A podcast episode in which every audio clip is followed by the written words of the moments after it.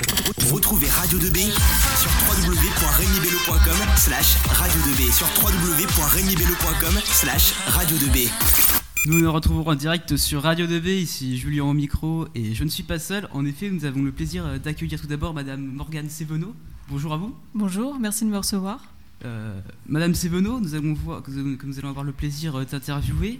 Et je dis bien nous parce qu'en effet, je ne suis pas seul à, vous interviewer, à, vous interviewer, Je suis accompagné de Maxence et de Constance. Bonjour à vous. Bonjour. tout d'abord, merci à vous du coup d'avoir accepté notre invitation sur Radio 2B. Euh, Madame Sévenot, peut-être avant euh, d'entrer dans le vif du sujet, euh, vous êtes en charge de la révision de la charte du parc naturel régional du Perche. Pourriez-vous, en quelques phrases, nous expliquer dans un premier temps le concept du parc? Alors oui, le parc, c'est pas un jardin fermé comme, on pourrait l'imaginer. En fait, c'est un territoire de plusieurs communes, 88 même pour être plus précise. Et ces communes, elles ont la particularité, en tout cas, d'avoir un patrimoine à la fois naturel et culturel qui est très riche. Euh, mais qui peut être euh, fragile. Donc euh, l'intérêt du parc, c'est vraiment d'avoir de, protéger ce patrimoine naturel et culturel, et donc c'est le, statut de parc qui permet de faire ça. Même question pour la charte. Qu'est-ce que c'est et dans quelles intentions elle, a été créée? Alors la charte, c'est un document et c'est le document de référence du parc. Et en fait, dans ce document, on va retrouver tout le projet de développement de, l'ensemble du territoire elle va permettre de fixer à la fois euh, les objectifs à atteindre et puis surtout quelles actions, quelles mesures on va mettre en place pour euh, arriver à atteindre ces objectifs. Et cette charte, euh, on peut un peu l'imaginer comme un contrat où tous les, tous les acteurs qui vont la signer vont derrière s'engager à mettre en place ce qu'il faut pour atteindre, atteindre ces résultats. Et les signataires de cette charte, ça va être un petit peu tous les échelons du territoire. On va retrouver les communes, les communautés de communes, les départements, les régions, jusqu'à l'État. Et euh, votre rôle dans ce projet, euh, quel est-il? Bah, Justement, cette charte, en ce moment, c'est un petit peu particulier parce qu'elle a une durée de vie de 15 ans et on arrive justement euh, bientôt à la fin de la charte actuelle qui a commencé en 2010 et qui se termine en 2025. Donc là, on commence à réfléchir à la prochaine charte qui va s'étendre jusqu'à 2040. Et donc moi, mon métier, c'est d'accompagner le parc dans, la définition de ce nouveau projet. Et c'est la raison pour laquelle je suis ici aussi aujourd'hui, pour vous, en parler. D'accord. Et euh, d'après vous, euh, est-il aujourd'hui important euh, de, faire s'investir et donc de sensibiliser les jeunes à ce projet ou même au parc en général? Bah, Pour moi, c'est essentiel parce que là, pour la prochaine charte, on parle quand même des 15 prochaines années et pour moi, vous êtes les premiers, les premiers à être concernés pour ce qui va se passer dans les 15 prochaines années. Et on parle euh, d'implication justement. Et euh, ce qu'on a prévu, c'est jeudi prochain, donc le 31, entre 11h30 et 13h30. Euh, je viendrai avec, avec un de mes collègues pour, au lycée pour tenir un stand et être, vous rencontrer, écouter vos suggestions, vos avis, vos souhaits, vos craintes jusqu'à 2040. Donc à ce moment-là, on sera, on sera ravis de, de venir à votre rencontre et de vous écouter.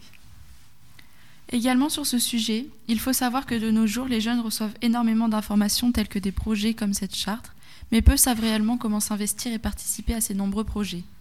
Quels conseils pourriez-vous nous donc donner à ces jeunes qui cherchent à s'investir? Le premier conseil que je pourrais donner, c'est un petit peu euh, regardez ce qui se fait déjà près de chez vous, peut-être dans votre ville, parce qu'il y a tellement d'informations à droite à gauche, effectivement, que c'est peut-être plus simple de trouver un point de départ dans ce qui se fait euh, dans votre ville. Et si vous trouvez, par exemple, des associations ou que vous entendez parler autour de vous euh, d'initiatives, après, une fois que vous avez trouvé la porte d'entrée, c'est peut-être plus facile derrière de, de, trouver des choses à faire, parce qu'il y en a plein. Donc euh, voilà, il suffit de trouver la, bonne porte d'entrée. Et quels sont les différents environnements qu'on peut retrouver au sein du parc du Perche? Alors au sein du parc, vous le connaissez peut-être mieux que moi parce que vous êtes certainement là depuis plus longtemps, mais euh, vous avez euh, une grande richesse, une grande variété de, paysages, de milieux. Je peux citer par exemple le plus emblématique qui est le bocage. Donc ça va être le fait que euh, les cultures soient entrecoupées, maillées par des haies.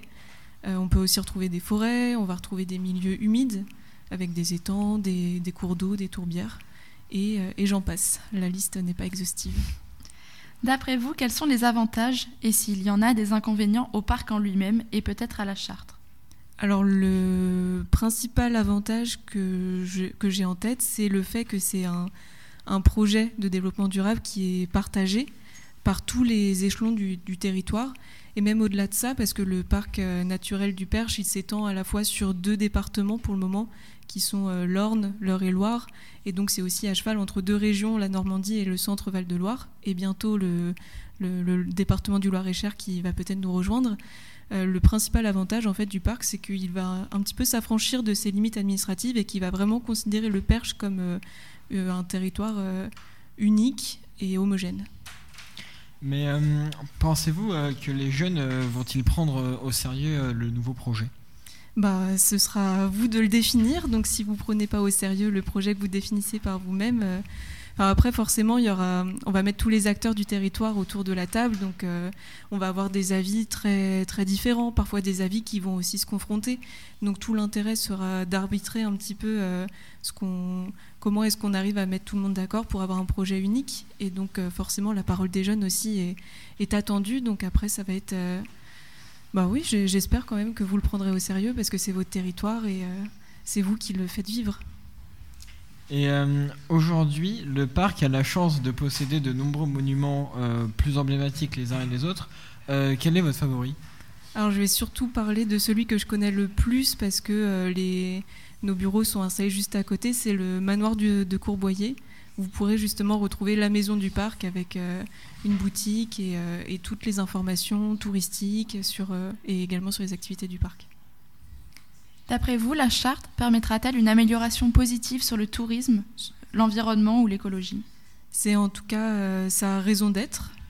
Ça veut dire que si, euh, si elle n'a pas permis de mettre en place des améliorations positives, c'est peut-être que les actions n'ont pas, été, euh, n'ont pas été assez loin. Mais en tout cas, c'est la raison pour laquelle elle existe. En lien avec la question précédente, d'après vous, euh, Madame Sévenou, le parc a-t-il des chances d'attirer une nouvelle population de divers âges et de diverses régions en France grâce à ses forces?